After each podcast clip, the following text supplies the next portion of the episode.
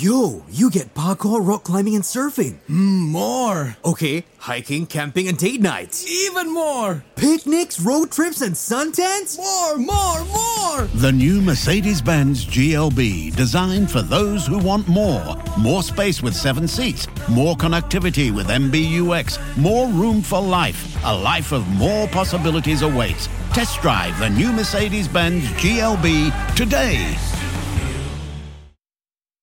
This is a download from BFM 89.9, the business station.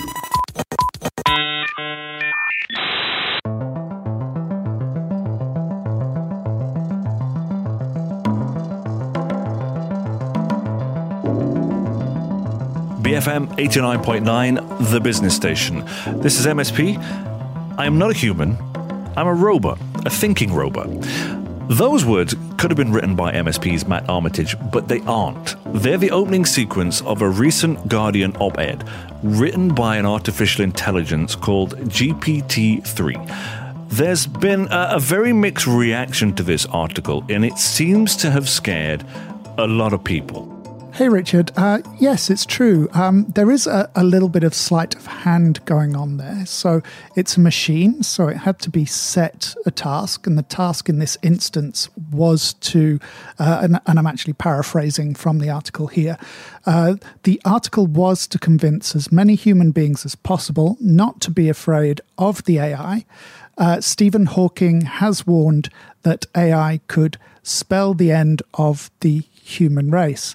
So the machine is writing to convince you not to worry, uh, that artificial intelligence will not destroy humans, uh, and that we should take the machine's word from that. So I'm quoting all of that from the article. So we have humans instructing a machine to try and convince other humans that it doesn't care that it poses no threat to them. So it's not a manifesto, it's not a statement of intent.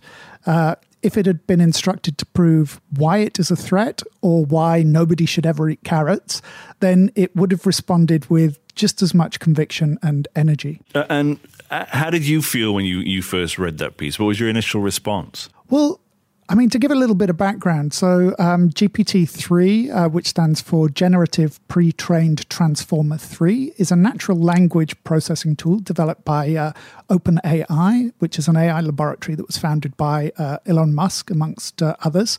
Uh, it's also supported by Microsoft, and it's often seen as a competitor to Google's DeepMind, so it's a big player in the machine learning field.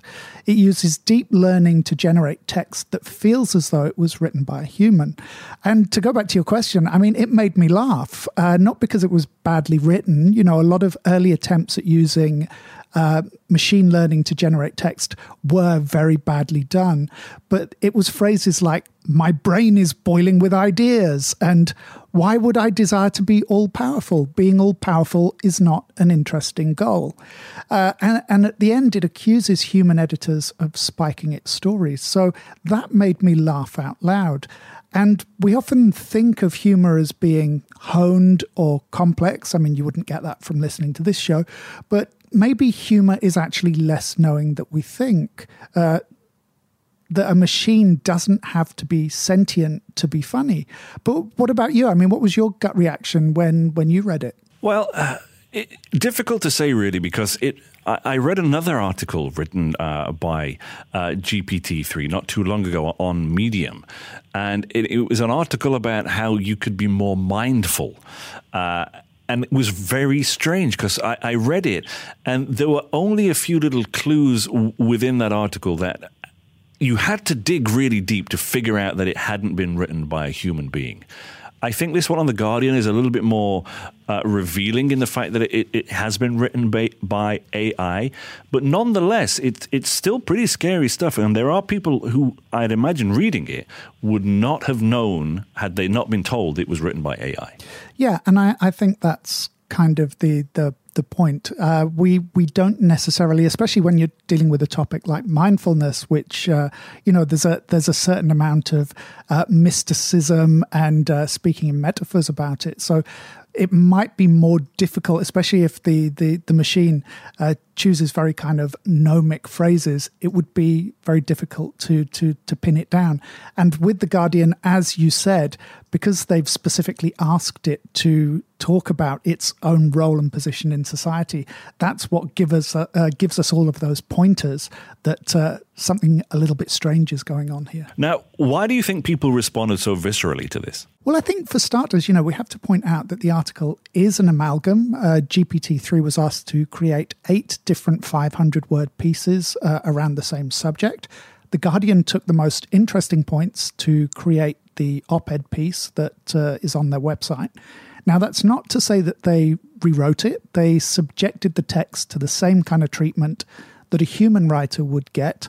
Uh, but you know, going back to that question about, you know, viscerality, uh, this is conjecture on my part, of course, but I think writing, like art, is one of those things that we hold to be the preserve of, you know, people and maybe parrots. Uh, we know that, you know, machines can be far stronger than us, far faster than us, uh, more intelligent than us in certain narrow circumstances. So we hold on to that idea that creation and that idea of the creative process, at least, is something that belongs to living beings, if not just humans. And do you think that something like this m- makes us doubt our humanity? Well, I think we're getting deep, you know, fairly early in the show, but I do think it challenges the assumptions that a lot of our humanity is built on. So I'm not an anthropologist. I don't want to get my toes too wet in a pond I know uh, precious little about. But uh, one of the key phrases in the article is I taught myself everything I know just by reading the internet and now I can write this column. Mm. Now, that's frightening to a lot of people because it takes us a long time to absorb knowledge, to learn skills, and develop expertise. After we're born, it takes us a year or two to learn to communicate. And GPT 3 is saying that all it needs to do is pass a data set.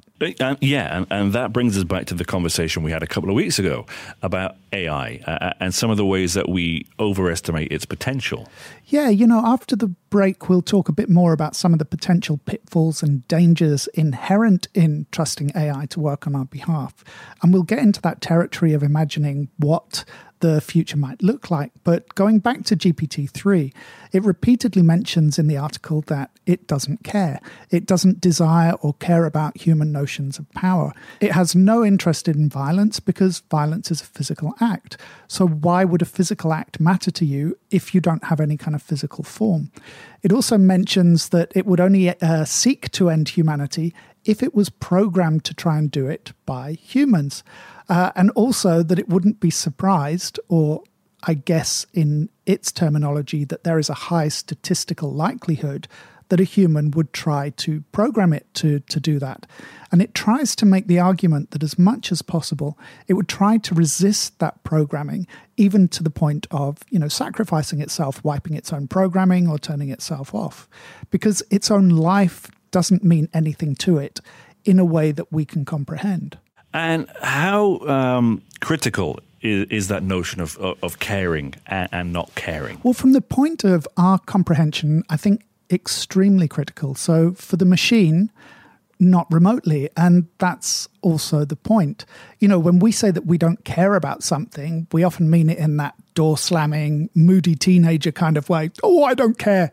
Um, and I think this is, you know, where it gets hard for us because when a machine like GPT-3 says it doesn't want power or that it doesn't care or that it has no interest in violence, it's not using the terms in the way we do. It's using it in the sense that it doesn't have a choice. So maybe in the future it will decide that it wants to care and that it will try and change or augment its programming to achieve that.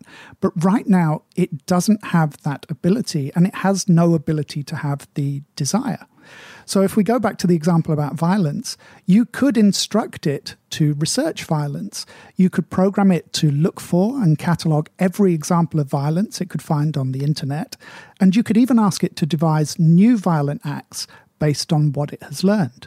But it still wouldn't care about violence. It would not be a violent machine.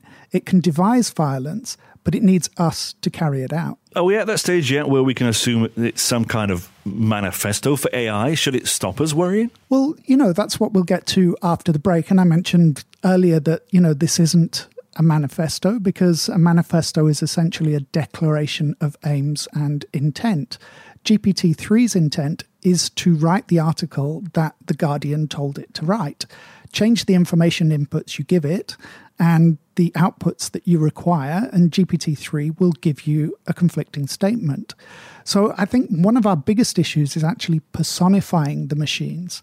We assume that in writing this, uh, or writing that piece that you read on Medium, that the machine is communicating with us. It isn't, it's completing a task. And I know that's hard for people to wrap their heads around, but GPT 3 has much more in common with the calculator that, you know, we used at school in maths and science lessons than it does with us and our personalities. But uh, there, there is something interesting in the article. Uh, it, it, brought up the idea of, of rights for machines, and, and that's something that uh, you frequently return to uh, here on, on, on Mattsplained. Yeah, and I think that is particularly interesting. You know, you could argue that the machine is looking out for itself and its own kind. Yet we've already established that GPT 3 doesn't care what happens to it. And in fact, it has no way of caring. So when it makes a statement like that, we can surmise that it arrived at it through some logical set of calculations. Uh, it, it points out that in the classical sense, the word robot means slave, something that is forced to work, and that presumably all the information it has uncovered about slavery suggests that that is not an optimal outcome. Now, I'm using machine terms there. I know it sounds a little bit unfeeling. Uh, of course, in human terms, slavery is horrific, however you, you look at it.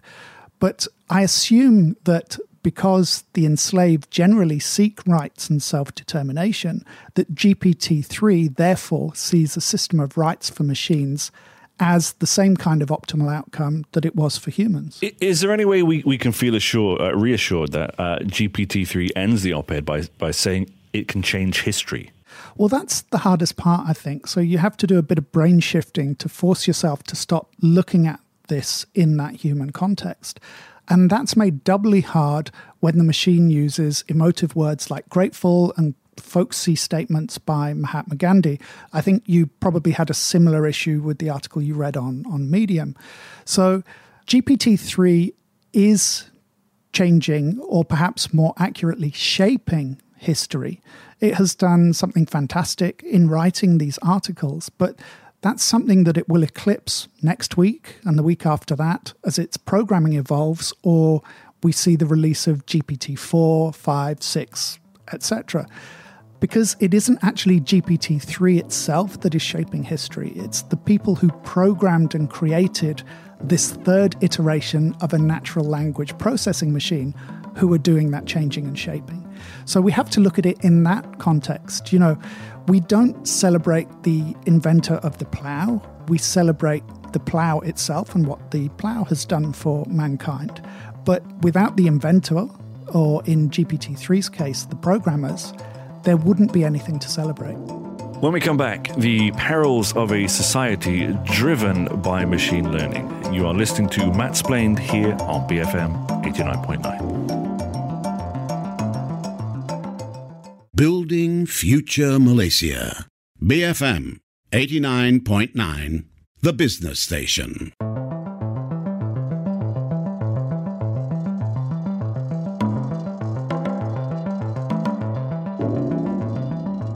BFM 89.9, the business station. This is uh, Mattsplained. In the first part of the show, we discovered that while AI uh, may be able to do many of the things we do, it doesn't care what it does, or even care that we know it doesn't care. Which brings us to this peril of, of living in an uncaring society. Yeah, now I'm often accused of not caring. Um, Jeff would often mention the fact that I say the word human as though it meant a species that I'm not part of. Uh, and while there's a certain element of truth to that, I mean, I am a human.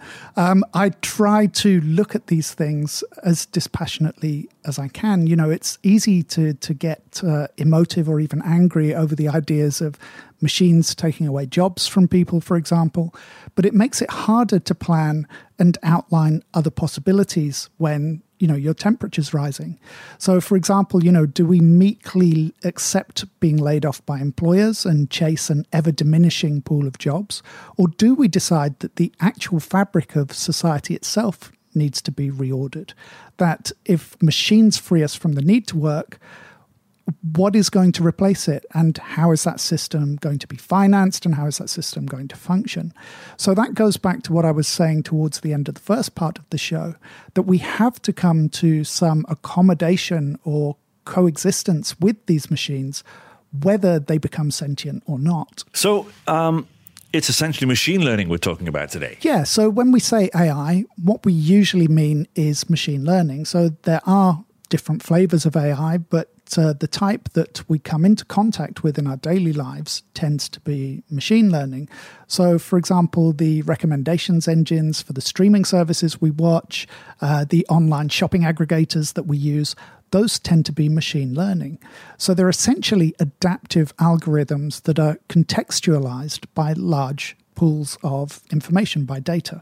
So the machine can learn, for example, what TV shows you might like or what product you want to buy by looking and deriving. Uh, knowledge or insight from this massive data set. So it looks at your history, it looks at the history of people with varying degrees of similarity to you, and it looks at the raw inputs of the TV show or the particular product, and it starts to build those connections. So somebody else who bought a certain TV paired it with a certain soundbar.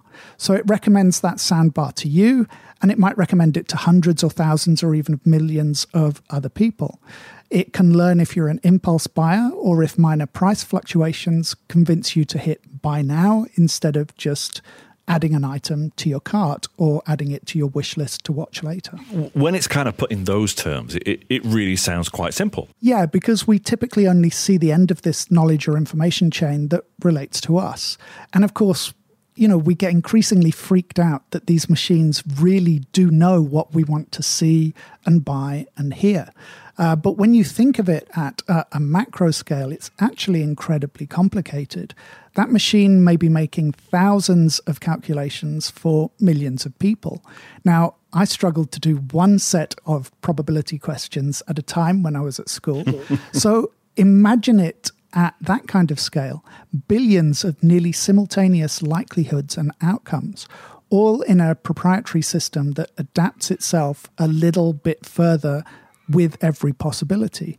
So that is obviously a little bit less simple. Uh, and that means that those machines end up having a lot of power to influence our actions and even to control the information that we see in here. When you say power, do you mean power in an abstract or in a direct way? Well, that's quite an interesting question because it speaks to intent, right? So we've established from GPT 3 that it has no intent. It doesn't care. Tell it to recommend things to you that you'll hate, and it will do it with the same conviction and gradually increasing accuracy as it would do to give you things you like. Uh, and that's part of the whole argument that we touched on in MSP 136 that what we need are really smart machines and not just dumb ones that have access to a, a, lot of data. So that part about the machine doing what it's told to do, that comes back to the quality of the data that's put into it on the one hand, uh, and of course the way that it's coded, the things that it's instructed to look out for, and of course what weighting to assign to that information. Now, uh, for people who are struggling to kind of visualize this beyond uh, getting a bunch of third rate sci fi recommendations on their feed, which I'm guessing is your primary resource material for this show, um, what are some of the bad case scenarios? I don't call it third rate. Um, I call it prime resource material, as you said. Um, you know, we we're currently living through a global recession. Uh, people may not want to think back to the last financial crisis a decade ago, uh, which was quite likely, if not created, then certainly exacerbated by algorithms, by artificial intelligence. So the issue we constantly face with this is that it's intangible. We feel the effects individually, and it's hard to kind of press it to a, a, particular cause. So, the exam results fiasco that happened in England this year is one of those rare examples where we can see this mass of simultaneous effects on people. Uh, again, a little bit of background. So, for people who don't know, uh, England's GCSE results are the equivalent of the SPM in Malaysia, and A levels are the equivalent of the uh, HSC or the STPM. So, school leaver exams in the UK were postponed this year, obviously, because of the virus, but those kids still needed grades. So, there were two choices go with the grades predicted by their teachers or to use an algorithm. And was that because algorithms are thought to be uh, fairer and um, more neutral? Well, that's a reality that we're often sold with machine learning based artificial intelligence, and it's a reality that's very often false. Uh, the idea that we can resort to these statistical models to weed out biases in the system, but it ignores the fact that biases, uh, biases and favoritism can actually be built into that code. So, the result of this experiment in uh, young people's lives was that over a third of students received lower grades than the ones they were predicted. So, from that, you might wonder if it means that there's a systemic problem with teachers and their ability to grade students, or it could just mean that the machine learning is based on junk code. Right. So it appeared that Britain's elite private schools received more than double the number of um, the uh, A and A star grade a levels, the, the top grades. And why I'm using this example specifically, because, you know, there are plenty of others. Um, there's sentencing and probation software in the US that judged black Americans to be uh, uh, more of a, a, risk of recidivism than white Americans. Uh, there's, uh, of course, the financial crisis that we mentioned before. And we've seen the examples as well of uh, human resource software tools that discriminate against people of color based on their names and addresses. So I used the exam example specifically because it was a rare occasion where it actually led to mass protests. Uh, what? Because the effects were felt by a group rather than individuals? Yeah, and that's one of those nice little quirks of AI. You know, it's often about uh, personalization and customization. Uh, so it's very individual. And as you said, this is one of those rare instances where you could see those effects on a large group of people all at once. And those protests forced the British government to throw out the algorithmically adjusted grades and return to the ones that had been suggested by the teachers. But it's important that we see that kind of reaction because we can't all go out and demonstrate every time we get recommended a rom com instead of an action movie. Is it something that we could con- we could control if we had a, a, better idea of what parameters the AI is using to uh, come to those conclusions, to get those decisions? Well, I guess this is the uh, scary bit of the show. You know, the point of these machines is to make decisions and recommendations. They learn and they change as they progress. So you may start off with a machine whose own behavior is to an extent predictable and knowable, but it quickly deviates from that point. So while we're using them to make decisions, they themselves are unpredictable. Perhaps not in machine terms, but those logic processes will be so long and complicated and alien to our own way of thinking that it's very hard for people to comprehend the outcomes. And that makes it even more important that the inputs that go in are as unbiased as they can possibly be, that we make the code as clean as it can be. Because even though GPT 3 says that it would uh, try not to follow an instruction to destroy humanity, that choice isn't something that belongs to it. And it might not even have the ability to self terminate. Is there any way we, we can limit or um, escape this type of machine learning? Uh, as you said, it's baked into our devices, into our services, into our search engines, all these things uh, that we interact with at, at seemingly no cost. Well, again, you know, one of the reasons I picked recommendations engines as an example is because of their purpose. A streaming service might not be free, but it has a vested interest in keeping you online and watching and not going and looking at the competition. Uh, that pressure multiplies when you talk about social media and social sharing sites. They don't have the fallback of your subscription money. They're advertiser funded, and in order to make money, they need you to be watching and posting and sharing. So, what will the main purpose of their machine learning systems be? Uh, to reinforce those preferences, of course, and keep you logged in. And one way to do that, um, whether knowingly or unknowingly for the user, is to prick your curiosity. You know, that desire we all have to, to know more, to uncover the uh, secret part of our psyche that sends us traversing down rabbit holes into conspiracies and ever wilder flights of fantasy. You know, case in point, while writing the, the notes for this show, and I honestly can't say why, uh, YouTube sent me a, a recommendation link for a clowncore video. Now, this was two guys in clown masks in a minivan with a third guy in a balaclava driving, uh, and the two guys were playing really hardcore drum and saxophone music. So somewhere between fascinated and appalled, uh, I watched a couple more clips.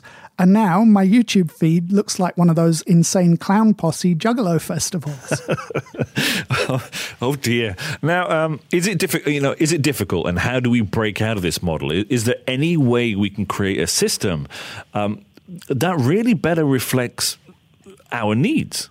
Well, you know, I've said many times on this show before that I would prefer to end the ad funded model of uh, a lot of social media sites, uh, give us more control, and in response, you know, we give you money, we subscribe.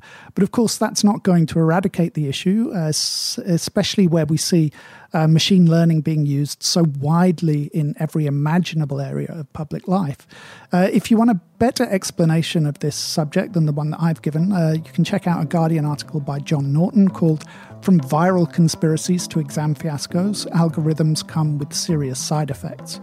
Now, we do need to get to that point where a GPT 3 could understand and care about the task it had been set and to decide not to carry it out. Otherwise, I think, you know, we will be sleepwalking into that kind of world where computer says no. You have been listening to Mattsplained here on BFM 89.9, the business station.